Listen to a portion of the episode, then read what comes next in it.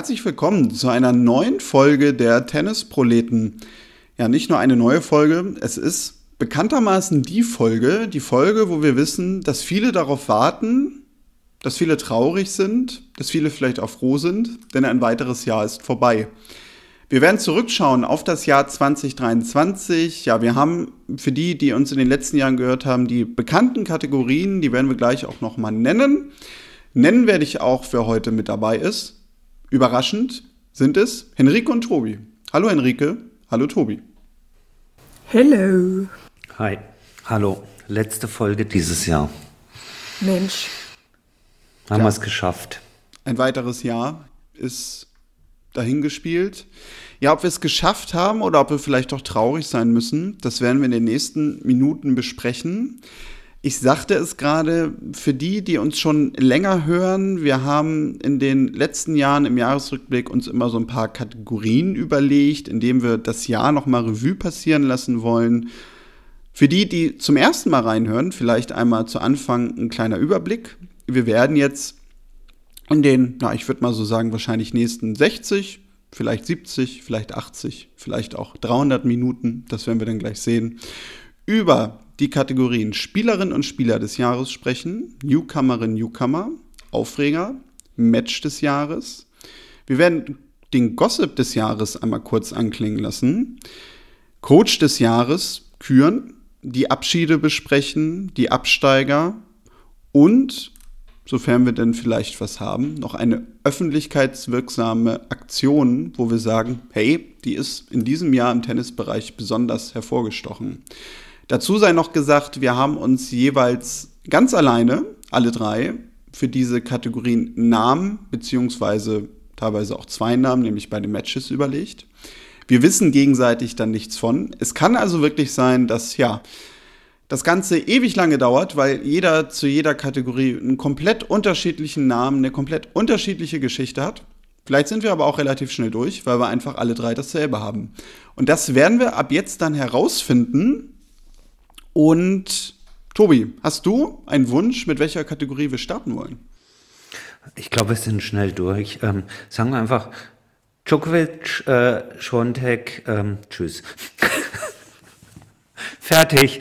Ähm, nein, ähm, äh, ein Wunsch, womit wir starten. Ach, ähm, ich finde Ehre, wem Ehre gebührt. Äh, fangen wir doch äh, direkt an und steigen ein mit äh, Spielerin und dem Spieler des Jahres, oder? Okay, machen wir also keinen Spannungsaufbau, was aber wahrscheinlich wirklich daran liegen könnte, Henrike, ja, dass wir da alle sehr ähnliche Spieler haben. Äh, Spielerin des Jahres, wer ist es denn bei dir? Ähm, ich kann es auch kurz machen. Also ich gehe da bei beiden Kategorien auch mit der Wahl äh, der Tennisverbände. Also ich finde, sowohl bei den Damen als auch bei den Herren ist es schwer, an der Jahresendnummer 1 vorbeizukommen. Jeweils was dann Novak Djokovic und Iga Swiatek wären. Bei den Herren noch mehr, also ähm, auch wenn es mir emotional wehtut, weil ich mich mit Novak Djokovic auf einmal in so einer Hass-Mögen-Geschichte befinde. Ich finde ihn mal ganz toll und dann öh, aber sportlich betrachtet, und ich glaube, das muss man dann sehen, führt an ihm absolut nichts dabei. Und bei Iga Schweronteig könnte man wahrscheinlich mehr dagegen argumentieren, ähm, so über das Jahr, aber wie dies am Ende noch rausgezogen hat in diesem Houdini-Akt, die Finals zu gewinnen und dann sich doch die Eins noch zu sichern, hat mich dann am Ende dazu bewogen zu sagen, jo, ich schließe mich da mal an. Ja, also bei Djokovic muss man ja sagen, ähm, der ist ja gerade im Moment scheint er entweder gut beraten zu sein oder wie auch immer. Ich glaube, er ist gerade auf so einer PR-Imagewelle unterwegs. Ähm, wer es noch nicht gesehen, gelesen hat oder so, es gibt auf YouTube kann man sich das angucken, die amerikanische, ähm, ja, das amerikanische Format 60 Minutes, ähm, ein Interviewformat und ähm, das finde ich ist durchaus gelungen mit ihm, eben aktuelles Interview, wo er dann doch äh, nochmal so ein bisschen Einblick in sein, in sein Seelenleben und in seine Einstellung zum Tennis, seine Einstellung zu seinen Gegnern und so weiter gibt. Und das ist ganz gut gemacht. Ähm, und ähm, rundet, äh, wie ich finde, für ihn ein, ein absolutes Mega-Jahr ab. Sicherlich eins seiner erfolgreichsten und deswegen aus meiner Sicht auch klar führt an diesem Spieler in diesem Jahr nichts vorbei. Und bei den Damen, ich habe das jetzt ja gerade ebenso äh, rausgehauen, ähm, Djokovic, Schwantek, tschüss. Ähm, auf der einen Seite ja, äh, Iga Schwantek natürlich irgendwie Spielerin des Jahres, aber wenn man jetzt aus Tennisproleten-Sicht ganz subjektiv drauf guckt und mal Erfolgskennziffern außen vor lässt, dann wäre ich für einen kurzen Moment durchaus auch bereit zu sagen, ach, ich fand dieses Jahr eigentlich Arina Sabalenka äh, meine Spielerin äh, des Jahres, weil ich ähm, dann doch fand, äh, dass sie sich über die gesamte Saison wirklich als, ähm, ja, als tolle Kontrahentin von, von Iga Schwontek nicht nur, nicht nur gezeigt, sondern eben auch, finde ich, in diesem Jahr nochmal entwickelt hat. Und ich denke wirklich auch gerne äh, zurück an die großen Matches. Und das ging ja gleich 2023 zu Beginn bei den Australian Open los. Deswegen, ja, natürlich ist es, ist es Iga Schwontek, aber ich finde, Arina Sabalenka hat wirklich auch ein grandioses Jahr gespielt. Und das muss mal gesagt werden. Daniel, bei dir ist es Daniel Collins, oder? Ja, dieses Jahr mal nicht. Ähm, hm. Ich habe aber auch, also ich bin auch letztendlich bei Siontech gelandet. Ich hatte aber nämlich Coco Goff noch ja, mit in der Auswahl. Muss man auch erwähnen genau, an der Stelle. Weil natürlich durch den US Open-Titel ja auch so ein bisschen ja eine, eine Erzählung äh, abgeschlossen wurde. Also man kann, glaube ich, natürlich aufgrund des Alters bei Goff sagen, so das erste Kapitel ist, ist damit zu Ende erzählt. Denn so dieser erste Grand Slam-Titel und im besten Fall in New York, ja, das war bei Goff jetzt ja etwas, wo wir im Grunde eigentlich so die letzten zwei, drei Jahre schon alle drauf gewartet, vielleicht irgendwie auch alle gemeinsam gefühlt darauf hingearbeitet haben, dass genau das passiert. Und Sviontek hat, äh, wenn man jetzt natürlich rein auf die Grand Slams guckt, erstmal auch ein Grand Slam gewonnen, genauso wie Goff. Ich glaube, das ist natürlich auch der Unterschied gerade nochmal zu Djokovic, weil Djokovic einfach noch, was die Grand Slams anging, auch viel dominanter war in diesem Jahr und du deswegen schon nicht an ihm vorbeikommst. Ähm, und bei Goff natürlich einfach so ein bisschen diese emotionale Ebene noch viel mehr mit reinspielt, dass dadurch ja eigentlich auch so die Story des Jahres war, wenn es diese Kategorie geben würde. Und Sviontek aber natürlich trotzdem noch die Spielerin ist aufs Jahr gesehen, ja, die einfach in der Dominanz noch mal viel konstanter ist. Ja, und ich meine, beim im Damentennis, was eigentlich, was für eine coole, coole Story irgendwie, dass wir vier unterschiedliche Grand Slam-Siegerinnen hatten mit Sabalenka in Australien, äh, dann eben angesprochen Schwontek in Paris, in Wimbledon, Marketa Vondrousova, sicherlich eine der ja, Überraschungen dieses Jahr und dann eben äh, Corey Goff in, in den USA. Ähm, wenn man sie gerade aufzählt, diese vier, dann gehört für mich irgendwie äh, logisch noch mit dazu. also ja, wir haben die Spielerin Schwontek, aber ich finde gerade im Damentennis gehört äh, Jessica Pegula auch noch mit erwähnt, hm. denn auch die hat, äh, Henrike, die hat doch ein, ein Bombenjahr hingelegt, oder? Ja, das ist das, was ich jetzt hätte einwerfen wollen, dass also bei den Damen habe ich mich so ein bisschen schwer getan zwischen diesem faktischen, wo ja. man, glaube ich, schwer an Schwerentech vorbei argumentieren kann und so ein bisschen diesem emotionalen, was jetzt so mein, wer hat auf mich so den größten Eindruck gemacht mhm. persönlich und da gehe ich bei, bei Sabalenka bei dir auch, auch mit, dass man für sie absolut argumentieren kann. Und ich denke, dass es für viele am Ende so eine Entscheidung wahrscheinlich auch zwischen den beiden war. Goff sicherlich die beste Story in dem Sinne, so wie Daniel es gesagt hat, aber die Spielerin, die für mich über das Jahr gesehen wirklich den meisten Eindruck gemacht hat, immer wieder irgendwie, jetzt vielleicht nicht unbedingt was die Rekorde angeht, aber irgendwie so eine Präsenz hatte, ist Pegula. Und das ist natürlich auch ein Aspekt, den man, finde ich, werten muss. Ähm, weil das wird ja immer auch, auch bei diesen Diskussionen, wer, wer ist der die Beste, immer vergessen, dass Zahlen eben doch nicht alles sind und dass dieses, was hast du in Menschen ausgelöst, ja irgendwie mit reinzählt. Und da ist, hat ähm, Jessica Pegula definitiv ein, eine Ehrenerwähnung verdient, absolut. Und ganz nebenbei ja auch noch, ich habe die Zahlen jetzt nicht parat, aber gibt ja fast kein Turnier, in dem sie nicht in beiden Disziplinen, sprich im Einzel und im Doppel antritt. Jetzt übertrieben gesagt, ja, aber das, äh, also sie ist nicht nur eine Weltklasse Einzelspielerin, sondern auch eine Weltklasse Doppelspielerin und insofern klasse Jahr von ihr. Ja, dann haben wir die vielleicht sogar eindeutigste Kategorie dieser Sendung damit abgearbeitet. Und die Frage ist, worüber wollt ihr jetzt sprechen? Henrike, du darfst die nächste Kategorie wählen. Ach ja, gehen wir doch mal aufs Match des Jahres. Wie, wie sieht's denn damit aus? Seid ihr, seid ihr damit einverstanden? Können wir machen. Tobi, du gerne zuerst. Ich soll starten. Ja. Ach, gut, dann, dann weil es jetzt gerade so in den Flow reinpasst und es freut mich ja, dass wir mal so ausführlich über die Damen gesprochen haben. Deswegen machen wir gerade mit denen weiter. Äh, auf, der, auf der Damenseite gab es sicherlich wie auch auf der Herrenseite wirklich eine ganze Reihe an tollen Matches. Und ähm, wenn ich jetzt so zurückblicke, dann ist mir dann doch, auch wenn das Roland Garros Finale ein ganz tolles war, ist mir dann doch am, äh, am, am schönsten eigentlich in Erinnerung geblieben. Das Australian Open Finale zwischen Rybakina und Zabalenka. Das war einfach ein, ein, ein grandios und toll anzusehendes Match.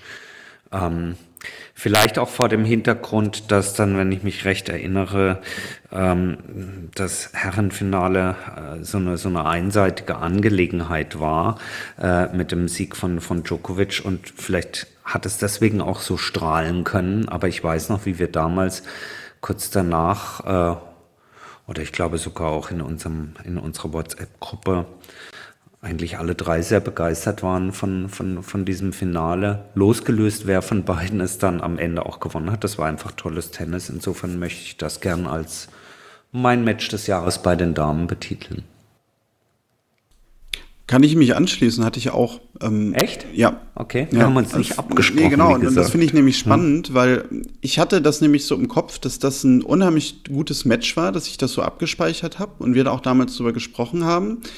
Das Interessante dabei war aber, als ich dann dran gedacht habe, musste ich echt nachgucken, gegen wen hat Zabalenka da eigentlich gespielt. das, das wusste ich nämlich witzigerweise nicht mehr, aber ich wusste, dass es noch ein richtig gutes Match war, hatte mir dann auch noch mal so ein paar Bilder angeguckt und habe dann gesagt, so komm, ja, das nehme ich, eben auch äh, durch den Hintergrund, finde ich, weil das noch mal echt so ein bisschen abbildet, ja, dass du dieses Jahr bei den Damen, was du eben schon sagtest, so ganz viele Namen eigentlich hast, die dieses Jahr mitgeprägt haben, obwohl Sviontek am Ende dann doch irgendwie als die ganz dominante Spielerin steht.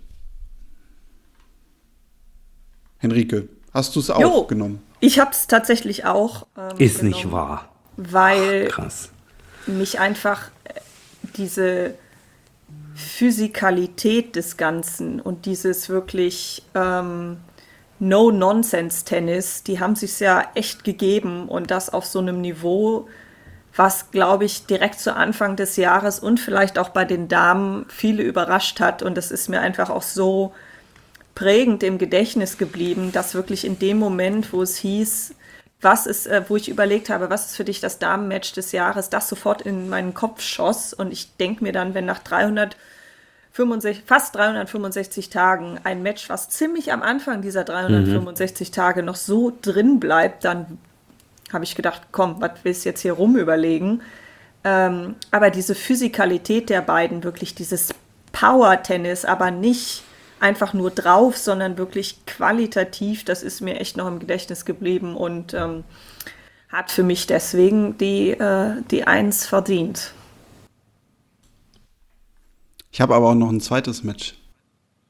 Nein, es kann nur ein Match des Jahres geben. Ja, das hast du mir in den letzten Jahren aber immer erlaubt. Nein, das, ist, das muss gespart werden. Hör mal.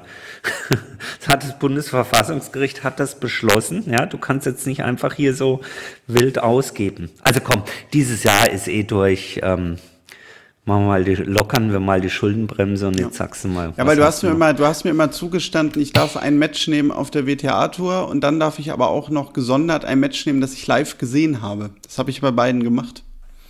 Oh, okay.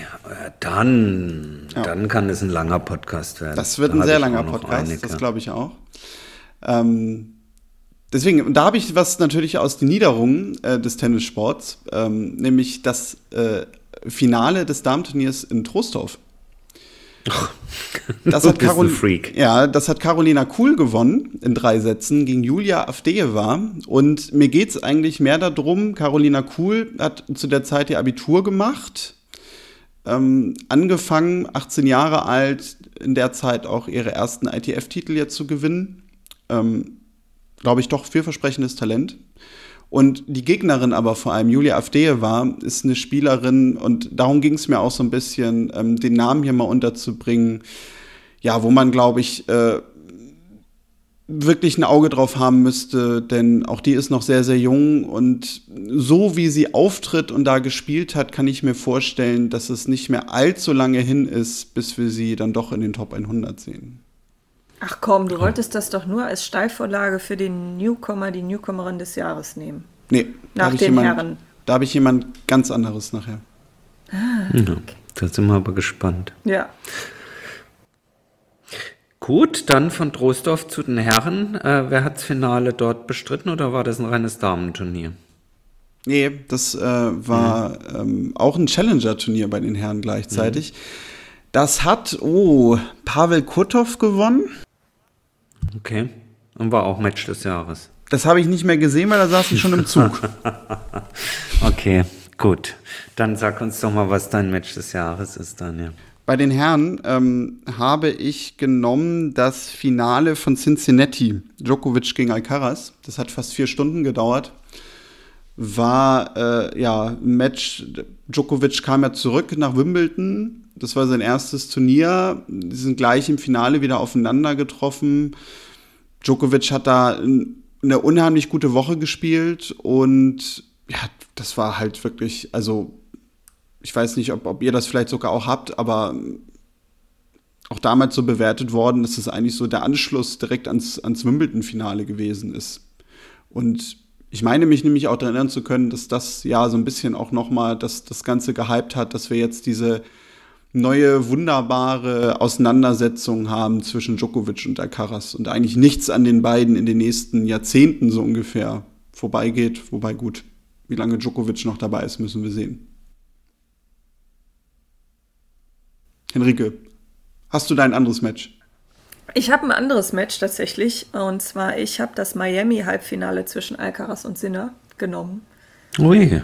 Ähm, nice weil es für mich so ein Symbol ist, A, für deren diesjährige, ich sag jetzt mal, Auseinandersetzung, die sind ja recht oft auseinandergetroffen, aber weil es für mich auch so ein bisschen so ein Symbolwert in die Zukunft hat, also etwas, worauf wir uns freuen können, weil wie du ja sagst, Novak Djokovic wird wahrscheinlich uns noch eine Weile erhalten bleiben, aber eben auch nicht auf ewig. Und ähm, das so ein Moment war, wo ich gedacht habe, okay, ähm, wir müssen uns, glaube ich, um die Zeit nach den Big Three nicht so ganz große Sorgen machen, jetzt auf Herrenseite, dass wir da immer noch sehr hochqualitativ äh, entertained werden. Und Yannick Sinner hat ja dieses Jahr durchaus gezeigt, ähm, dass er da noch ein paar Schippen draufwerfen konnte. Und ich bin echt gespannt mal aufs nächste Jahr. Deswegen habe ich das ausgesucht. Das ist eine schöne Wahl. Erstens mal, weil es wirklich ein gutes Match war. Grundsätzlich ist das Matchup äh, Alcaraz-Sinner immer ein sehr gutes. Wir erinnern uns an das wirklich auch epische Match bei den US Open im vergangenen Jahr, was auch toll war. Ähm, und es ist auch eine gute Wahl, weil es uns erlaubt, äh, nachdem wir schon einen Spieler des Jahres gekürt haben, auch da einfach nochmal die zwei, drei Spieler äh, zu erwähnen, so wie wir das bei den Damen auch getan haben, die äh, zwar vielleicht nicht Spieler des Jahres sind, aber dann doch auch eine besondere Erwähnung verdient haben. Und Yannick Sinner ist vielleicht der äh, Spieler, der innerhalb dieser Top-Gruppe dann in diesem Jahr vielleicht doch den größten Sprung gemacht hat, auch wenn er auf der Weltrangliste marginal erscheinen mag, aber vom Spielerischen äh, wirklich so eine konstante Entwicklung dieses Jahr durch, durchgemacht hat, äh, so man vielleicht auch sagen kann, trotz der Turniersiege von Djokovic hat so das letzte, das letzte Quartal, die letzten vier Monate oder sowas, dann doch dem Yannick Sinner gehört und insofern ähm, grandiose Wahl. Ich habe mich auch für Djokovic gegen Alcaraz entschieden. Allerdings habe ich äh, das Wimbledon-Finale genommen. Aber vielleicht nur deswegen, weil es halt von der, von der Wertigkeit und von diesem gesamten Setup in der, in der, in der Erzählung, ähm, aber natürlich auch von der Güte her, äh, dann so ein bisschen über Cincinnati steht. Das Match selber in Cincinnati, Daniel, ist vielleicht besser gewesen. Aber besser, noch besser als schon das sehr gute Wimbledon-Finale. Aber erinnern wir uns, ähm, dass es ja das Aufeinandertreffen zwischen Djokovic und Alcaraz schon in Paris gab und wir alle so ein bisschen enttäuscht waren. Er wahrscheinlich Alcaraz selber am meisten, äh, dass er diese, diese Krämpfe Nervosität, keine Ahnung, Konzentrationskrämpfe bekommen hat und das Match nicht sauber hat zu Ende spielen können.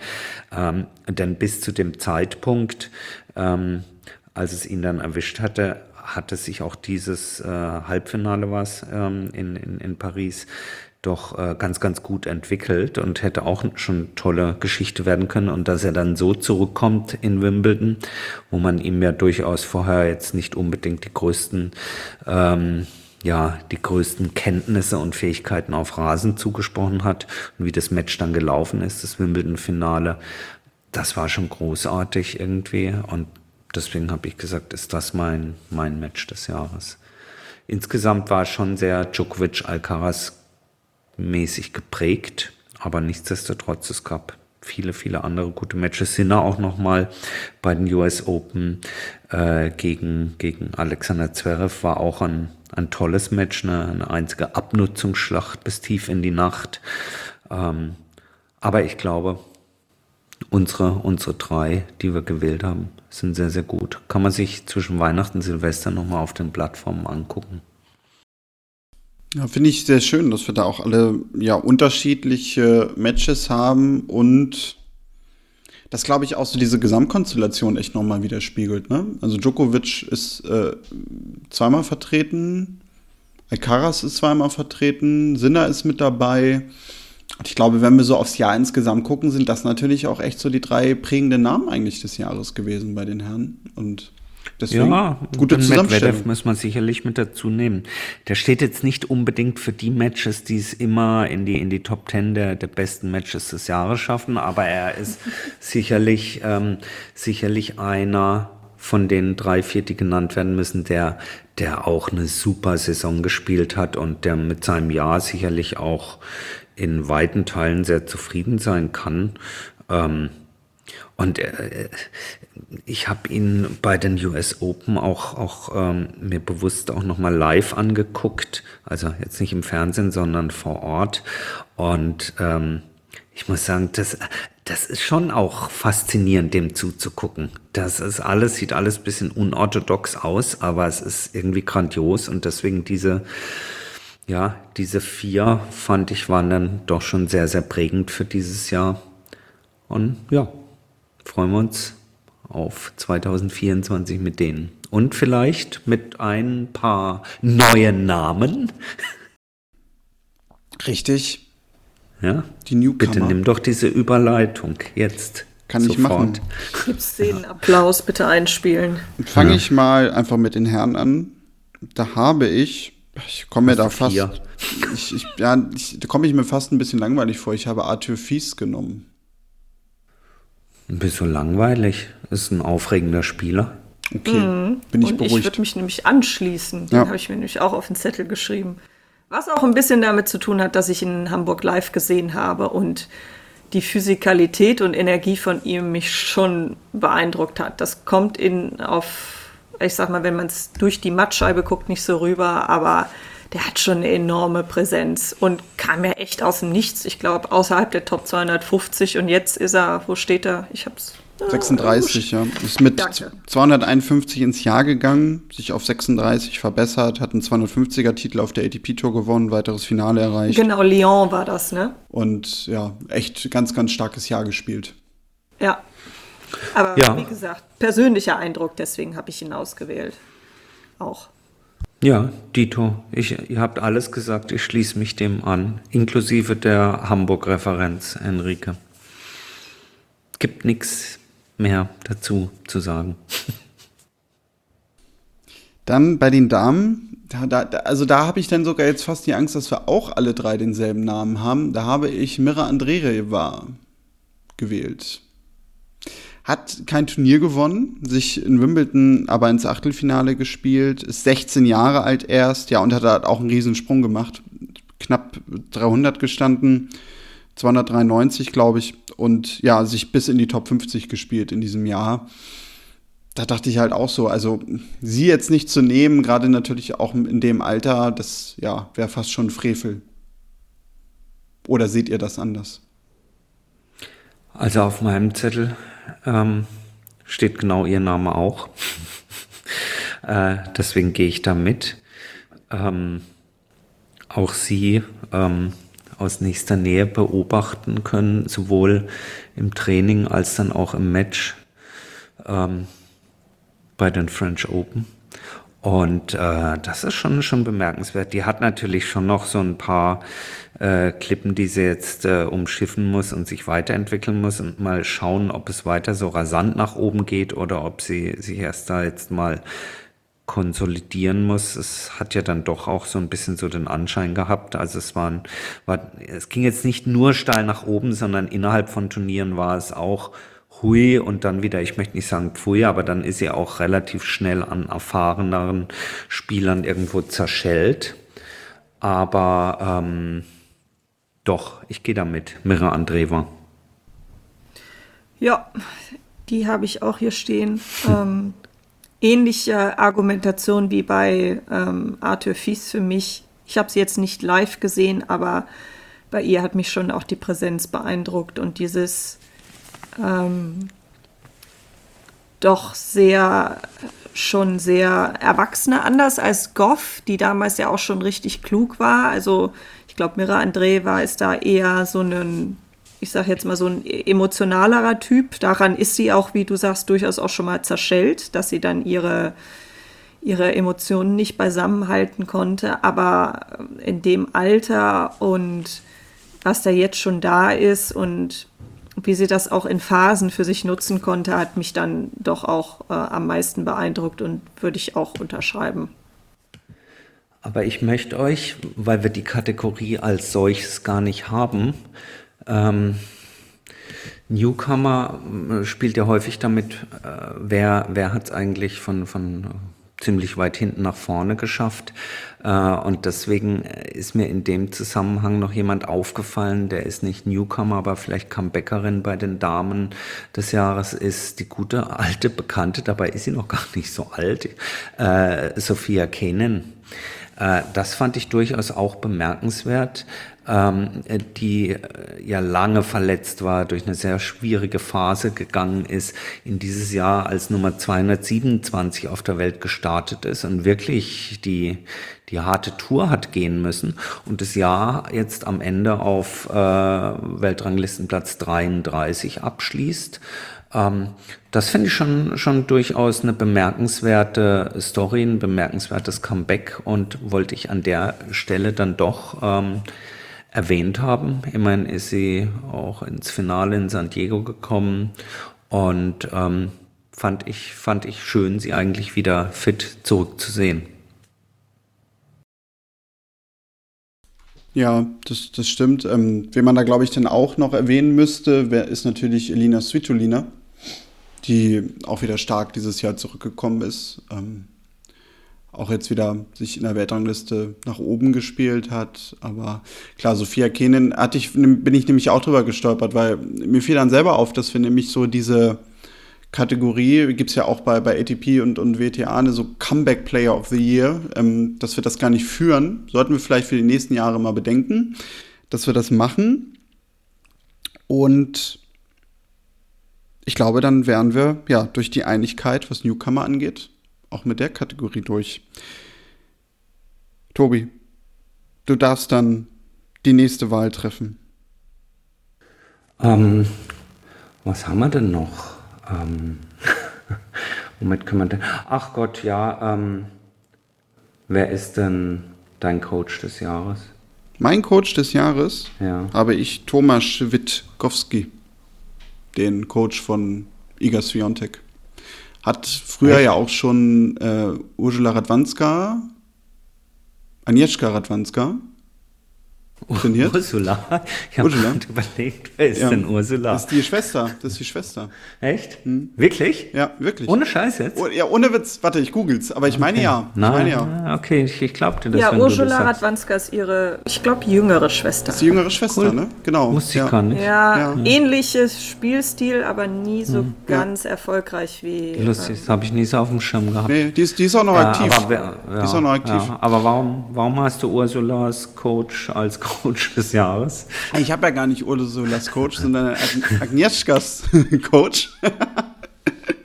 Die habe ich übrigens beide schon verwechselt, äh, äh, als äh, die andere, nämlich Agnieszka, noch spielte, obwohl ich glaube ich Ursula gar nicht kannte, so ungefähr. Ich konnte mir den Namen einfach nie merken. Äh, daran ist es eigentlich eher immer gescheitert. Aber gut, ähm, der kleine Ausflug ist damit beendet. Ähm, ja, Witkowski hat eigentlich ja im letzten Jahr auch schon große Fründe gewonnen. Ähm, dieses Jahr jetzt noch mal, ja, Sviontek zu einem weiteren Grand Slam-Titel geführt. Und was wir, glaube ich, auch wirklich ja nach dem Jahr sagen können, was Sviontek angeht, ich, ich formuliere es mal so, was die Konstant, Konstanz angeht, ist sie noch konstanter geworden. Würdet ihr da mitgehen? Und ich glaube nämlich, dass das etwas ist, ja, worauf ein Coach dann doch einen sehr, sehr großen Einfluss hat. Ja, das kann man so sagen. Kann man auf jeden Fall so sagen. Und ich muss mich schon mal entschuldigen, wenn man im Hintergrund so ein Brummen hört. Meine Nachbarin hat beschlossen, den äh, Laubbläser auszupacken. Und Ach du das Laub Schande. von der Wiese wegzupusten ist. Nervt ein bisschen. Also solltet ihr jetzt ein Brummen hören, liebe Leute da draußen. Sorry. Ich kann es gerade nicht ändern. Ja, ähm, also äh, ja, Daniel, äh, natürlich, das ist äh, Wesensmerkmal, beziehungsweise das ist ein, ein gut sichtbares äh, Merkmal für die Güte und das Arbeiten eines Coaches. Insofern kann ich verstehen. Ich habe trotzdem einen anderen Coach des Jahres. Ich auch. Ja, wen hast denn du, Henrike? Äh, ich habe ein Coach-Duo im Prinzip. Okay. Und zwar äh, Simone Vagnozzi und Darren Cale, die Trainer Hm. von Yannick Sinner. Weil es mich doch beeindruckt ha hat, was sie aus ihm noch rausholen konnten. Es kann natürlich sein, dass das so ein natürlicher Prozess ist. Ne? Das ist im Hintergrund immer schwer zu sagen. Aber ähm, die beiden mh, finde ich ziemlich cool und ich mag Darren Cale auch gerne. Und der würde mir auch die super Überleitung zu meinem Aufreger des Jahres geben, aber deswegen, ich habe die beiden genommen. Und auch weil es Novak Djokovic aufgeregt hat. Das fand ich auch. Wobei, der hätte sich über jeden Sieger aufgeregt. Entschuldigung. Ähm, schöne Wahl. Insofern ist meine, meine Wahl rundet vielleicht nur eine der Stories des Jahres ab ähm, und ist auf der einen Seite vielleicht nicht ganz so ernst zu nehmen, aber ich wollte es halt trotzdem platzieren. Mein Coach des Jahres ist Boris Becker. Ähm, Ich wusste es. Ich habe nur auf Echt? den Namen gewartet. Ich dachte, wer von uns nimmt Boris Becker? Ähm, naja, äh, letzten Endes, ich finde es einfach ein sehr, und das haben wir hier im Podcast ähm, auch, auch besprochen, ich finde es einen sehr guten Move äh, für beide, für Spieler und Trainer. Und für Boris Becker freut es mich, dass er wieder auf der Tour ist. Ähm, da gehört er hin und äh, deswegen ist er mein Coach des Jahres. Und es ist einfach eine schöne Geschichte und die gehört in Jahresrückblick. Ja, gut untergebracht. Dann haben wir die Coaches auch durch und ach Leute, machen wir doch mal was Schönes, der Gossip des Jahres. Wollen wir uns jetzt 20 Minuten lang über die schönsten Fotos von Stefanos Tsitsipas und Paula Badosa unterhalten, Enrique? Äh, Samt Laubbläser im Hintergrund. Sorry, es tut mir echt leid, ey. Das ist mega nervig. Ich weiß auch nicht, warum man das am Samstag um Viertel vor elf machen muss. Ehrlich gesagt. Aber gut. Nee, aber ich schließe mich an, zieht die Dose, aber bitte nicht alle Fotos durchsprechen. Die müsste ich mir dann nochmal angucken und das möchte ich nicht. Naja, aber es ist halt der Gossip des Jahres, gell?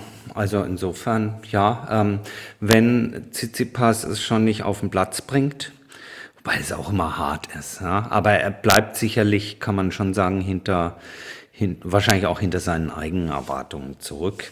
Ähm, so hat er doch zumindest in der Liebe sein Glück gefunden und das ist doch schön. Das klang ja fast schon wie ein griechischer Philosoph. Ja, so ein mhm. bisschen, ne? Ja. ja. Wobei sie ja so ein bisschen über ihre eigene, am Anfang über ihr eigenes Sein gestolpert sind, weil sie haben das ja, als, als das dann so aufkam, so aha, da ist wohl was, haben sie ja selber noch so einen Instagram-Kanal aufgemacht und den haben sie dann ja irgendwann mal in die ewigen Jagdgründe geschickt und dann war ja die Panik der Leute groß, dass es schon wieder vorbei ist. Ähm, da sind sie vielleicht auch so ein bisschen über ihre eigene Aufmerksamkeit gestolpert, I don't know, und haben dann beschlossen, vielleicht machen wir das doch lieber wieder privat.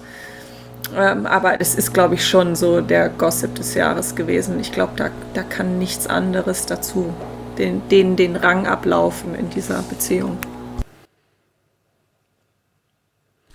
Gut, dann, wenn wir uns auch da einig sind, Henrike hat es gerade schon angesprochen, jetzt bin ich nämlich mega gespannt, Henrike. Aufreger des Jahres.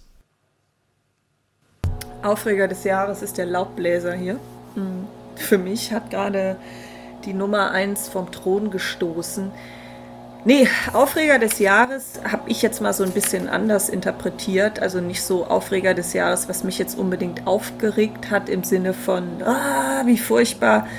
Aber was ich fand, was schon irgendwie bei mir den größten Impact irgendwie hinterlassen hat, ist die Geschichte um Simona Halep, die Dopinggeschichte und was da alles an Rattenschwanz noch dran hing. Sie hat ja jetzt gestern, glaube ich, auch im rumänischen Fernsehen oder im Fernsehen noch so ein Interview gegeben, wo sie auch, glaube ich, gegen Patrick Muratoglu ja jetzt nicht nachkartet, ähm, aber das hat mich doch, äh, diese ganze Geschichte um ihr Doping und auch der, der sehr lange Bericht dazu, warum sie dann verurteilt wurde, ähm, hat in mir doch ein, nach wie vor einen großen Eindruck hinterlassen, weil ich sie so nicht einschätze. Ich kann auch immer noch nicht sagen, was stimmt oder nicht ähm, und möchte mir das Urteil auch nicht erlauben. Aber äh, das hat für mich doch so neben anderen Dingen, die wirklich schrecklich waren dieses Jahr und furchtbar, äh, doch so einen großen Eindruck hinterlassen. Ja, da würde ich, würde ich fast mitgehen. Wenn man über Halep und Tennis und dann Damentennis äh, spricht, fällt einem natürlich auch das, ähm, sagen wir mal, nach außen äh, äh, gerichtete Gebaren der, der WTA ein, die irgendwie ein katastrophales Jahr hingelegt hat. Also so toll der Sport war, das sportpolitische drumherum und auch organisatorische, ähm, wie sich die, äh, die WTA da gezeigt hat in diesem Jahr, war schon eine ziemliche Katastrophe. So viel Lob äh, sie und ähm, und der CEO in den Jahren davor bekommen haben für am Anfang eine sehr eindeutige Haltung im Fall Peng Shui oder eben dann auch den, den Konsequenzen gegenüber China, äh, so sehr man sie da hat loben können als Organisation in der Vergangenheit, so katastrophal war eigentlich äh, dieses gesamte Jahr, fand ich in der, in der Außenstellung der WTA, äh, Außendarstellung der WTA Und ähm, ja, ich weiß, von außen lässt sich das immer gut abverurteilen, aber manchmal denke ich, ähm, lasst es uns machen, schlechter wird es auf keinen Fall werden.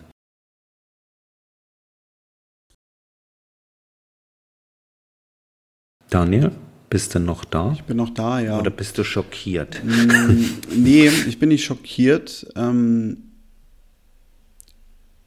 ich muss dazu sagen, ich habe auch, glaube ich, jetzt nicht in dem Sinne den großen Aufreger. Aber ich habe etwas genommen, was schon viele Leute beschäftigt hat dieses Jahr, nämlich ähm, das ist auch so ein bisschen weiterführend. Ich habe aber auch gedacht, naja, es muss irgendwie aus, in Anführungszeichen, Chronikgründen über so ein Tennisjahr, glaube ich, auch einfach rein, weil das für die Zukunft große Auswirkungen haben kann. Denn dieses ganze Gebaren um Saudi-Arabien, Schrägstrich, ATP und WTA äh, wollen Kooperationsverhandlungen führen, ob man das Ganze irgendwie zusammenführt. Ähm, das ja, müssen wir jetzt ja gar nicht komplett neu aufrollen, denn wir haben da zuletzt ja auch immer wieder im Podcast drüber gesprochen und ich denke mal, dass das auch vor allem gerade 2024 äh, ein großes Thema nochmal werden wird. Aber dass man natürlich äh, ja von außen so ein bisschen die Gefahr sieht, dass einerseits Saudi-Arabien entscheiden kann, ähm, wir verändern Tennis komplett und machen unser eigenes Ding. Gleichzeitig man aber auch argumentieren kann, naja, vielleicht sorgt Saudi-Arabien irgendwie dafür, dass ATP und WTA-Tour irgendwann zusammengefügt werden ähm, das äh, ja, ist ja eigentlich so ein bisschen die, die Krux und, und fast schon die Ironie des Ganzen. Also du hast da jetzt einen Player, der wahrscheinlich in den nächsten Monaten über die Zukunft dieser Sportart irgendwie entscheidet und wie sich das Ganze dann aufstellt. Und ich hatte jetzt dieses Jahr echt wirklich nicht so vernommen, dass sich da viele drüber aufgeregt haben. Vielleicht auch, weil man ja durch die letzten Jahre schon langsam anfängt, ähm, ein bisschen zu resignieren, wenn man irgendwie das Thema Saudi-Arabien und Sport hört. Aber es ist, glaube ich, einfach eines der doch größten Themen gewesen, so abseits des Chords, äh, ja, was es gab. Und deswegen muss es rein und deswegen habe ich es halt hier reingenommen. Zu Recht. Ja, Finde ich auch. Also es ist natürlich auch eine Sorge, äh, der man sich stellen muss, weil wir haben ja im Golf gesehen, dass es geht, also dass dieser Schritt gegangen wird und ähm, sollte man sich äh, durchaus überlegen, weil Tennis natürlich auch gerade was äh, Wetten angeht und so und Geld damit machen durchaus ein attraktiver Sport ist. Ne? Und dadurch natürlich auch Leute anzieht. Ähm, und das will ich jetzt gar nicht irgendwie auf äh, Arabien oder die Arabische Emirate direkt beziehen. Ne? Also äh, jetzt nicht falsch verstehen, aber eben einfach auch Leute anzieht, die damit halt Geld machen wollen und wo man vielleicht mit deren moralischen Ideen, ich sag jetzt mal, anders umgeht. Ne? Insofern kann ich das verstehen, warum man das. Aber das kann man bei Haleb auch sagen. Auch das ist natürlich ein Moralfall, wo man überlegen muss, wow, ähm, wie geht man damit um? Ähm, und das gilt auch für die WTA-Geschichte. Äh, Letzten Endes ist es wahrscheinlich auch ein Spiegelbild unserer jetzigen Gesamtverfassung auf der Welt, dass wir einfach, glaube ich, neu, gewisse Standards neu verhandeln müssen oder zumindest uns klar machen müssen, ähm, um was es manchmal geht und ob wir den Schritt gehen wollen oder nicht. Oh Gott, das ist jetzt sehr düster. Holt mich da mal raus. Tobi ja, will dich da nicht Daniel, rausholen. Dann haben wir doch doch. Na, da haben wir doch noch was Schönes, oder? Ja, haben genau. Wir was Schönes im Petto. Wollte ich gerade sagen, da machen wir jetzt mit was Schönem weiter, nämlich ähm, kommen wir zu den Abschieden des Jahres, denn das klingt Ach, zwar das so negativ. Auch nicht schönes, Mensch. Ja, aber doch, also Abschiede, also Tobi, Abschiede können auch schön sein. Und ich finde nämlich, er hatte dieses Jahr einen schönen Abschied und deswegen habe ich ihn gewählt, Feliciano Lopez. Ähm, hat auf Mallorca zum letzten Mal gespielt, dort mit einer Wildcard, ist nochmal ins Viertelfinale gekommen, an Yannick Hanfmann gescheitert. Ja, ist ja eigentlich für viele der Inbegriff der ATP-Tour gewesen. 26 Jahre insgesamt dabei gewesen. Natürlich in den letzten Jahren dann schon ein bisschen weniger, dadurch, dass er auch selber als Turnierdirektor aktiv war. Aber auch durch seine natürlich lange Zeit, äh, die er durchgehend bei Grand Slam Turnieren dabei gewesen ist, äh, sieben ATP-Tour-Titel gewonnen. Ja, glaube ich, einer der ganz großen Namen im, im, Tennis gewesen, von denen, die halt aber nie so das ganz große Ding am Ende gewonnen haben. Und trotzdem werden wir, glaube ich, immer alle ja, uns freuen, wenn wir ihn wiedersehen werden. Von daher finde ich, ist das in dem Fall gar nichts Schlechtes für Luciano Lopez mein Abschied des Jahres. Henrike, hast du auch jemandem Tschüss gesagt? Also, dass Daniel nicht John Isner genommen hat, so als Surfbot, ist doch schon. Aber das machst du dann wahrscheinlich bei Riley Opelka irgendwann mal. Ähm, mein Abschied des Jahres ist aber nur, damit man ihn nochmal erwähnen kann, weil das auch eh nicht so häufig ähm, vorkommt, ist der gute Gojo also deutschmäßig. Peter Gojowczyk hat ja jetzt kürzlich, ist glaube ich noch gar nicht so lange her, gesagt, das ist es jetzt. Ich meine, er hat noch nicht so lange gespielt oder schon länger nicht mehr so intensiv gespielt und ähm, ja, ist aber einer, glaube ich, den man schon auch mit Ehren entlassen kann in, ins, ins Tennis-Rentner-Dasein. Ja, das kann man kann man so sagen. Und um es abzurunden, äh, dehne ich die Kategorie etwas, äh, um dem Jahresrückblick dann eben auch irgendwie Genüge zu tun. Und dann sage ich, der vorläufige Abschied des Jahres mit großer Vorfreude, dass es eben nur ein vorläufiger war und es hoffentlich glückt, äh, war der von Rafael Nadal. Ähm, Einfach nur um es zu erwähnen. Auch das hat das Jahr natürlich geprägt. Äh, nach äh, enttäuschenden, eben mit einer Verletzung versehenen Australian Open war ganz schnell Schluss dieses Jahr und äh, die Tenniswelt hat mit Sorge nach Mallorca geguckt, als eine Pressekonferenz einberufen wurde. Und alle hatten sich eben schon drauf gefasst gemacht, dass es das gewesen sein soll.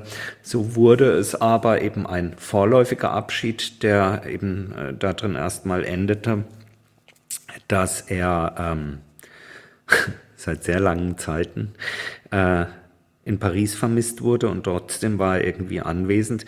Stattdessen gab es schöne Bilder von irgendwelchen türkisblauen Mittelmeerküsten und äh, dem Familienglück und das war ja auch gut und schön.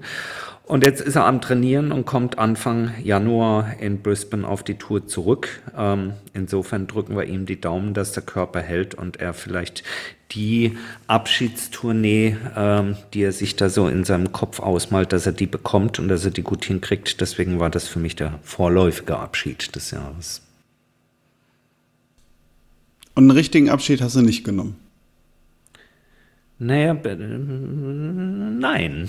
Du nein, wolltest ich, einfach nur Raphael Nadal irgendwie in diese Ich Folge musste den ja irgendwie hier reinbringen, nein, aber sicherlich, weil es irgendwie zum Tennisjahr eben auch dazugehört hat und deswegen hat es da kategorisch äh, ganz gut reingepasst, äh, auch wenn ich die Kategorie habe etwas dehnen äh, müssen, aber bei den äh, sozusagen bei den bei den ernst gemeinten Abschieden äh, habe ich in der Tat, äh, hatte ich mir hier den John Isner notiert, zumal ich dann auch sein letztes Match äh, bei den US Open gesehen habe, zumindest Teile davon.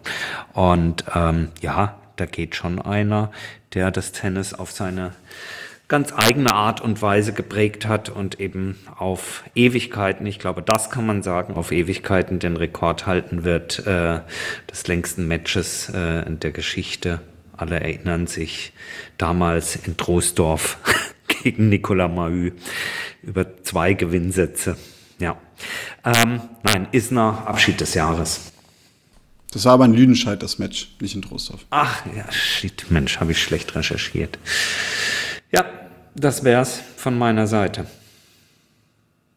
Gut, dann würde ich sagen, machen wir ja jetzt den ganz traurigen Part, die Absteiger des Jahres. Ich fange mal an weil Enrique hatte gerade einen Namen schon erwähnt. Ich hatte nämlich zuerst echt überlegt, ob ich Riley Opelka nehme, denn der ja, hat dieses Jahr aufgrund einer Verletzung nur ein einziges Match spielen können, nämlich jetzt erst im November auf der Challenger Tour. Das hat er sogar gewonnen, musste danach aber gleich wieder verletzt rausziehen. Da habe ich mir dann aber gedacht, gut, das ist vielleicht sogar ein bisschen unfair, wirklich einen Spieler zu nehmen, der das ganze Jahr eigentlich gar nicht spielen kann Weil Ja. da hatte ich nämlich auch den Gedanken, dann könnte man ja sogar fast nämlich auch einen Rafael Nadal oder so nehmen. Und Genau. dann bin ich auf einen anderen Namen gestoßen, ja, der auch dieses Jahr verletzt war, aber dann doch mehr gespielt hat, nämlich Oskar Otte. Der, ja, natürlich auch durch die Verletzung jetzt wieder abgefallen ist, nicht mal mehr in den Top 200 steht, äh, zuletzt jetzt sogar im Dezember auch ITF-Turniere noch gespielt hat. Ähm, Ich denke mal ganz stark, äh, das war für die Matchpraxis dann natürlich auch. Ja, und sich jetzt über die Challenger Tour wieder zurückkämpfen muss in den nächsten Wochen und Monaten. Und wir waren, glaube ich, alle begeistert davon, äh, als es für ihn immer wieder weiter hochging in der Weltrangliste. Das Ganze wurde dann auch durch eine Verletzung gestoppt, mehr oder weniger.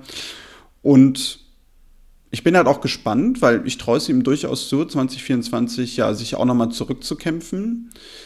Sportlich gesehen, aber gerade auch natürlich so mit deutscher Sicht natürlich schon irgendwie eine Enttäuschung gewesen, ohne dass man ihm das, glaube ich, jetzt aber auch groß irgendwie anheften kann, dass es so gekommen ist. Henrike, wen hast denn du? Ich muss sagen, ich mag die Kategorie nicht, weil Absteiger, das klingt immer so blöd. Weil es gibt ja immer so ein. Oft gibt es ja irgendwie einen Grund dafür und manchmal passiert es auch und manchmal weiß man auch nicht, was in den Leben der Leute so abgeht. Deswegen tut mir das äh, immer so ein bisschen weh, ähm, sowas auszusuchen. Aber Absteiger des Jahres ist für mich so ein bisschen Jule Niemeyer, weil das wirklich so ein komplettes Zusammenfallen eines eigentlich stabilen Gerüsts war. Sie hatten, ich meine, sie hat unglaublich viel verloren und sie hat noch nicht mal mega schlecht verloren, aber dass das wirklich so komplett in sich irgendwie zusammengefallen ist, hat in mir doch in dem Bereich den nachhaltigsten Eindruck hinterlassen, in irgendeiner Form. Ähm, es mag jetzt unfair sein, vielleicht wird sie dann nächstes Jahr auch wieder nach oben kommen irgendwie, aber das ist das doch, was mir so am nachhaltigsten im Kopf geblieben ist in dem Bereich, würde ich sagen. Ja. Interessanterweise, auch hier wieder, ohne dass wir uns abgestimmt haben, habe ich genau die beiden Namen bei mir auch auf dem Zettel draufstehen und ihr habt das schon gut eingeordnet. Deswegen möchte ich es dann an der, ich bin heute der Abänderer der Kategorien, nein, ich gebe euch recht, möchte ich es an der äh, Stelle gar nicht weiter ausführen, sondern vielleicht nur abrunden im Sinne nicht von Absteiger, sondern was mir in dieser Kategorie einfällt, ist eben so ein bisschen so dieses Under, Underperformer des Jahres. Und da ist es äh, eben so, ich habe Tsitsipas schon angesprochen, der sicherlich hinter den Erwartungen zurückblieb, aber auch ein, ähm, ein Kaspar Ruth oder auch ein Cameron Norrie haben längst nicht an ihre Erfolge aus dem Vorjahr anknüpfen können und sind für mich so ein bisschen dieses Jahr abgefallen, weit weg davon, Absteiger des Jahres zu sein. Fällt mir nur jetzt so ein, wenn wir über das Tennisjahr sprechen und nochmal zurückblicken, wer hat dieses Jahr Eindruck hinterlassen. Und das waren sicherlich zwei, die in den letzten beiden Jahren doch für Aufsehen gesorgt hatten, egal ob man den Spielstil nun, nun mag oder nicht. Und die sind beide dieses Jahr so ein bisschen, bisschen zurückgefallen. Aber das nur als Randbemerkung. Ja, aber gut, das ist natürlich so ein bisschen genau der Punkt. Ne? Also kannst ja auch umkehren. Newcomer macht es natürlich einfacher, weil du über was Positives sprichst. Ja. Aber du kannst natürlich auch da sagen, also was, also wie, wie ordnet man das ein? Wer ist jetzt Newcomer des Jahres? Ist das einer, der schon Top 100 gestanden hat, aber sich dann zum Beispiel, ich sag mal, in die Top 30 spielt, weil er irgendwie noch mal was in seinem Spiel verändert hat? Oder ist äh, das jemand, der schon irgendwie wirklich 17 Jahre alt sein muss und äh, hat irgendwie 400 Plätze gut gemacht, sonst ist er kein richtiger Newcomer mehr. Und klar, das ist natürlich bei den Abstiegen auch so ein Ding. Also, wenn man natürlich jetzt rein nach Platzierung gucken würde, äh, würde man gerade bei den Damen sicherlich Spielerinnen finden, die weiter abgefallen sind, viel mehr Plätze verloren haben, weil ich glaube, ich weiß gar nicht, Julie Niemeyer steht, glaube ich, so um 160 irgendwie im, im Ranking. Also die ist halt nicht komplett in der Versenkung verschwunden. Oder auch bei den Herren, es wird sicherlich Spieler geben, die viel mehr Plätze verloren haben, obwohl sie ganz gut platziert waren als ein Oscar Otte. Ich glaube, man, ähm, ja, sieht vielleicht auch hier dran, das habe ich dann noch so überlegt, weil ich hatte mir als zweiten Namen nämlich auch noch Julia Niemeyer aufgeschrieben, äh, Jule, auf jeden Fall heißt sie nicht Ursula, die ja so ein bisschen damit widerspiegeln vielleicht auch, wie das deutsche Jahr doch verlaufen ist. Also wir hatten gerade bei den Herren natürlich irgendwie so eine Entwicklung, dass sich so mit, mit Struff, Hanfmann, Altmaier und, und Köpfer wieder einige Spiele an die Top 100 gespielt haben oder sogar noch weiter oben standen. Struff, der natürlich irgendwie für so ein paar Wochen so wirkte, als wenn er jetzt irgendwie in den nächsten drei, vier Wochen in den Top 10 steht und vielleicht ja sogar auch noch irgendwie drei Grand Slams gewinnt im Laufe seiner Karriere. Und gleichzeitig, ja, kam dann irgendwie so ein Zverev zurück. Trotzdem habe ich das Gefühl, wenn man irgendwie so zurückblickt, dass ja doch eigentlich jetzt aber nicht irgendwie sowas wie eine Euphorie herrscht. Und du dann natürlich bei den Damen die Grundstimmung hast, da hatten wir in der letzten Woche, glaube ich, dann noch drüber gesprochen. Ja, da bricht irgendwie gerade eh alles in sich zusammen und nichts kommt nach. Was ja aber auch nicht stimmt. Und vielleicht sind die beiden einfach so ein bisschen Symbolfiguren für dieses Jahr. Ja, was das deutsche Tennis angeht, auf der einen Seite ja und auf der anderen Seite. Und ich finde, dass ähm, kann man mit Rückblick auf dieses Jahr dann nochmal sagen, weil wir ihn ja dann doch auch immer eng begleiten und genau zu Beginn dieses Jahres auch darüber gesprochen haben, was, was kann er, wozu ist er fähig, muss man dann schon sagen, äh, Hut ab, äh, Alexander Zverev, ja, äh, dass er eben sein, sein Talent, sein Können, sein Fleiß und so äh, voll hat sozusagen äh, wieder ausspielen können und auf ein Level zurückgekommen ist, wo er sicherlich auch hingehört in der Weltrangliste.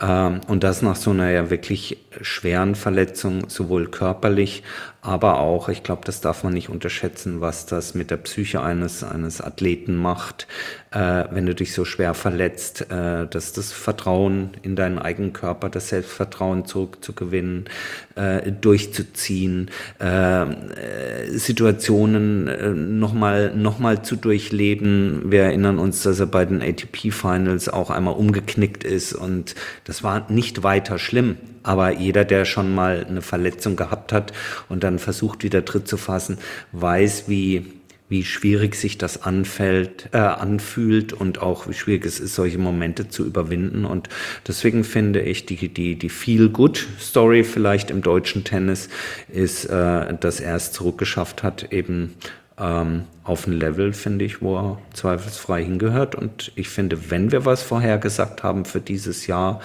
äh, und gut vorhergesagt haben für dieses Jahr, dann war es äh, das Comeback ja, und die Leistung von Zverev.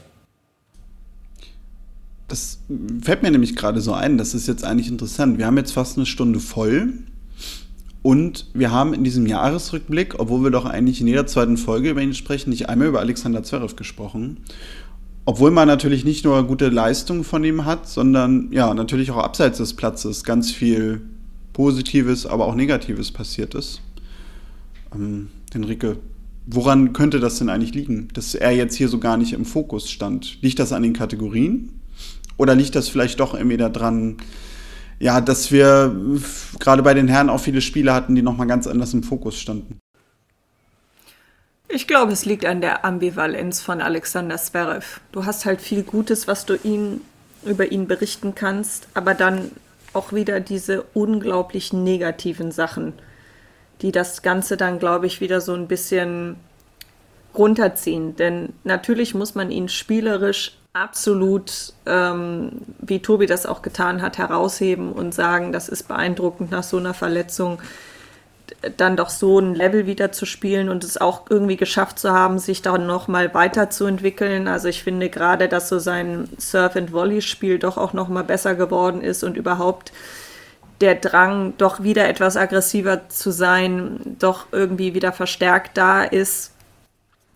Aber andererseits gibt es dann halt auch wieder erneute äh, Vorwürfe von Gewalt und dann auch manchmal wieder dieses ein oder andere sehr patzige Interview. Und ich glaube, das macht es dann manchmal so schwer, ihn ähm, vielleicht auch in die guten Kategorien einzusortieren. Und von den quote-unquote schlechten haben wir ja jetzt nicht so viele. Ähm, weiß ich nicht, ob es nicht daran liegt. Aber vielleicht finde ich das, was du gesagt hast, äh, ganz interessant, dass man die Absteiger des Jahres ab sofort in Underperformer des Jahres ähm, einsortieren kann. Das gefällt mir irgendwie besser, weil es das, glaube ich, zumindest für meinen persönlichen Geschmack mehr trifft, was wir damit sagen wollen. Weil dann könnte man für mich auch noch Davis Cup und Billie Jean King Cup da einsortieren, die ich finde, es dieses Jahr geschafft haben, noch mehr in der Versenkung zu verschwinden als eh schon. Ähm, aber ich streife jetzt, ich, ich schweife jetzt auch ein bisschen ab. Nee, macht die Sache rund. Wir haben nicht nur über Organisationen, über Matches, über Spieler, äh, sondern jetzt auch noch über, über Turniere oder äh, Austragungsformate gesprochen. Und insofern finde ich, ist das, ist das wirklich ein, äh, also ich fühle mich an, jetzt fast 50 Folgen Tennisproleten dieses Jahres ähm, bestens erinnert und, und einmal schön drüber geflogen. Habt ihr dann vielleicht noch eine kleine Anekdote aus dem Jahr, die ihr loswerden möchtet? Also, weil wir hatten als Kategorie noch aufgeschrieben, so irgendwie öffentlichkeitswirksamste Aktionen, irgendwas Turbulentes. Ist euch da noch irgendwas eingefallen? Ich hätte nämlich sonst noch was, finde ich, was unbedingt schieß in den los. Jahresrückblick rein muss. Ja, schieß ähm, los. Für mich, also äh, fast eigentlich schon so, so klammheimlich war sie für mich die Person des Jahres, nämlich Anneke Rune die Mutter von Holger Rune, die äh, im Herbst äh, ein Interview in Dänemark gegeben hat, äh, ein Zeitungsinterview, ja, wo sie einfach mal knallhart äh, loswerden wollte, was für ein absoluter Vollhorst Patrick Moratoglu ist. Der große Patrick Moratoglu. Und das fand ich irgendwie, ja, äh, zuerst. Ja, zu, ja, genau. Also zuerst fand ich so ah, ein bisschen befremdlich, weil ich so dachte, dass das, ja, füllt natürlich auch schon wieder dieses Klischee von so den Tenniseltern, die irgendwie da ihr Kind durch die Tenniskarriere tragen wollen und nie sind die anderen schuld. Da bin ich auch noch nicht so ganz weg von. Abgerundet hat es dann auch äh, für mich, dass sie im Grunde ja verkündet hat, dass Boris Becker jetzt äh, neu im Team ist und der neue Coach ist. Und ja, vielleicht versucht sie natürlich auch einfach so ein bisschen die Rolle der Pressesprecherin einzunehmen. Trotzdem bin ich nämlich aber genau deswegen jetzt mal gespannt bei der Zusammenarbeit mit Becker, ähm, ob das vielleicht damals einfach wirklich etwas war, was sie so loswerden wollte, weil es nochmal faktisch auch so gewesen ist, dass Moratoglu Fehler gemacht hat.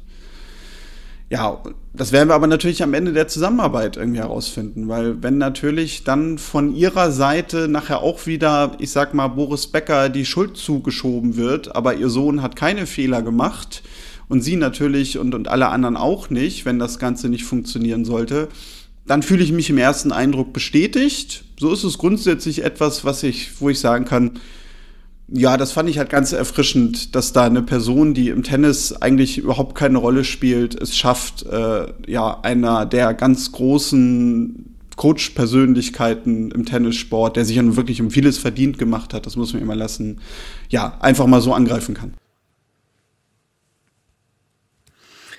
Sehr schön. Äh, beziehungsweise schön, vielleicht nicht, aber äh, durchaus bemerkenswert. Äh, meine öffentlichkeitswirksamste Aktion war, war das, äh, wie soll man sagen, das, das Management- und Kommunikationsverhalten äh, der Turnierverantwortlichen in Madrid, die es doch äh, geschafft haben, Carlos Alcaraz eine äh, Geburtstagstorte zu überreichen, die also äh, jeder großen Hochzeitstorte stand, äh, Vergleich standhalten würde. Und gleichzeitig äh, der lieben, wer war es, ich glaube der lieben Sabalenka, äh, so ein Yes-Torti-Riegel in die Hand zu drücken zum Geburtstag. Äh, worauf sich äh, natürlich vollkommen zu Recht etwas geärgert wurde und äh, dass dann bei einem Turnier, was sowieso äh, darin glänzt, äh, das ähm, ballführende Personal oder das ballgebende Personal äh, äh an, den, an den Linien ähm, äh, des, des Center Courts doch eher und für alle sichtbar doch eher nach Optik und zwar nach weiblicher Optik auszuwählen.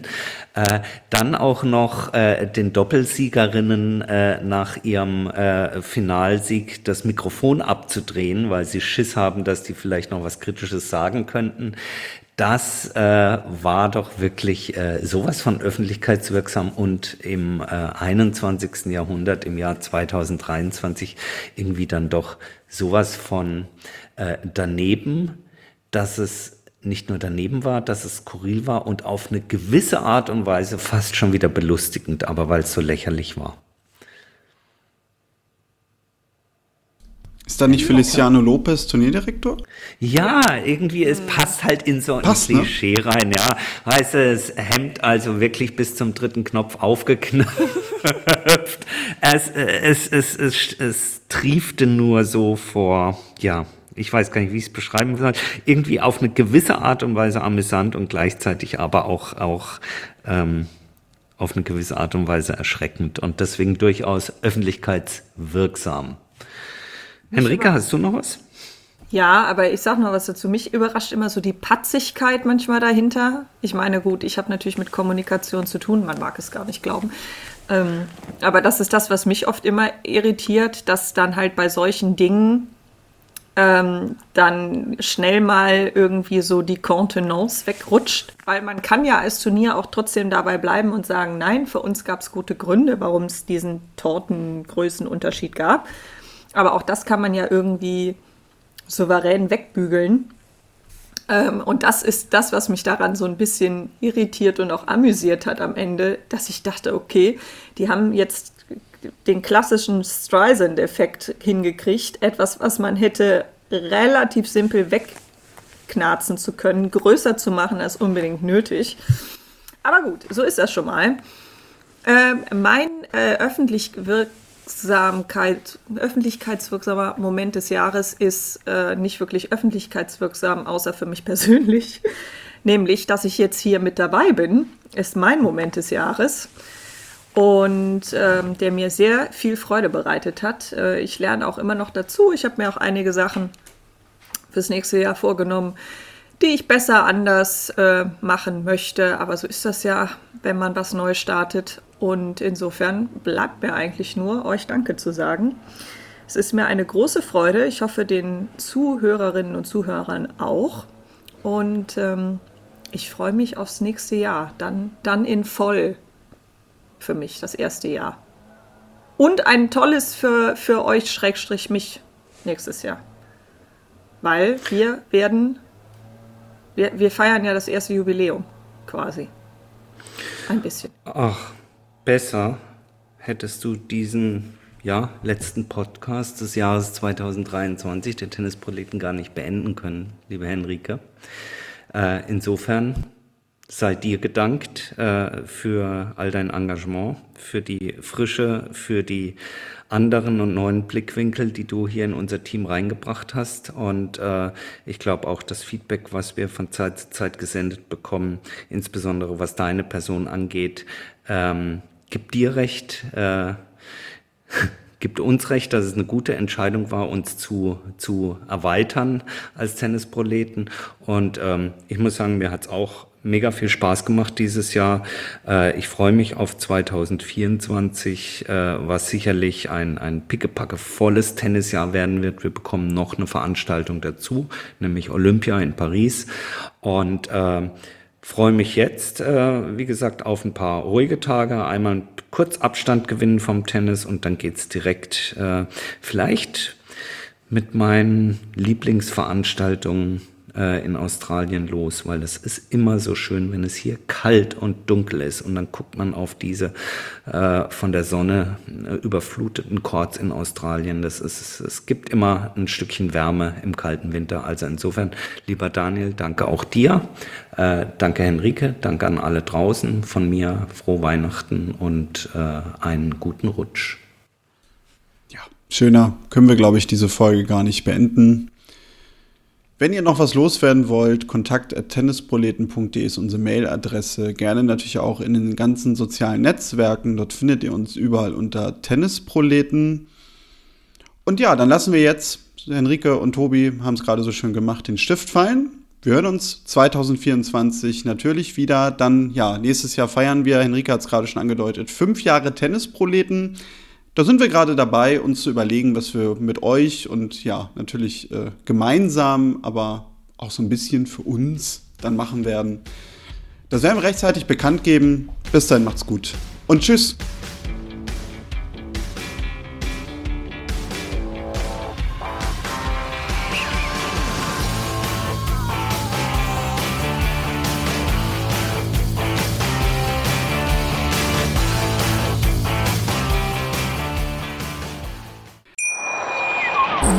Wie baut man eine harmonische Beziehung zu seinem Hund auf? Puh, gar nicht so leicht. Und deshalb frage ich nach, wie es anderen Hundeeltern gelingt, beziehungsweise wie die daran arbeiten. Bei Iswas Dog reden wir dann drüber. Alle 14 Tage neu mit mir, Malte Asmus und unserer Expertin für eine harmonische Mensch-Hund-Beziehung, Melanie Lippisch. Iswas Dog? Mit Malte Asmus. Überall, wo es Podcasts gibt.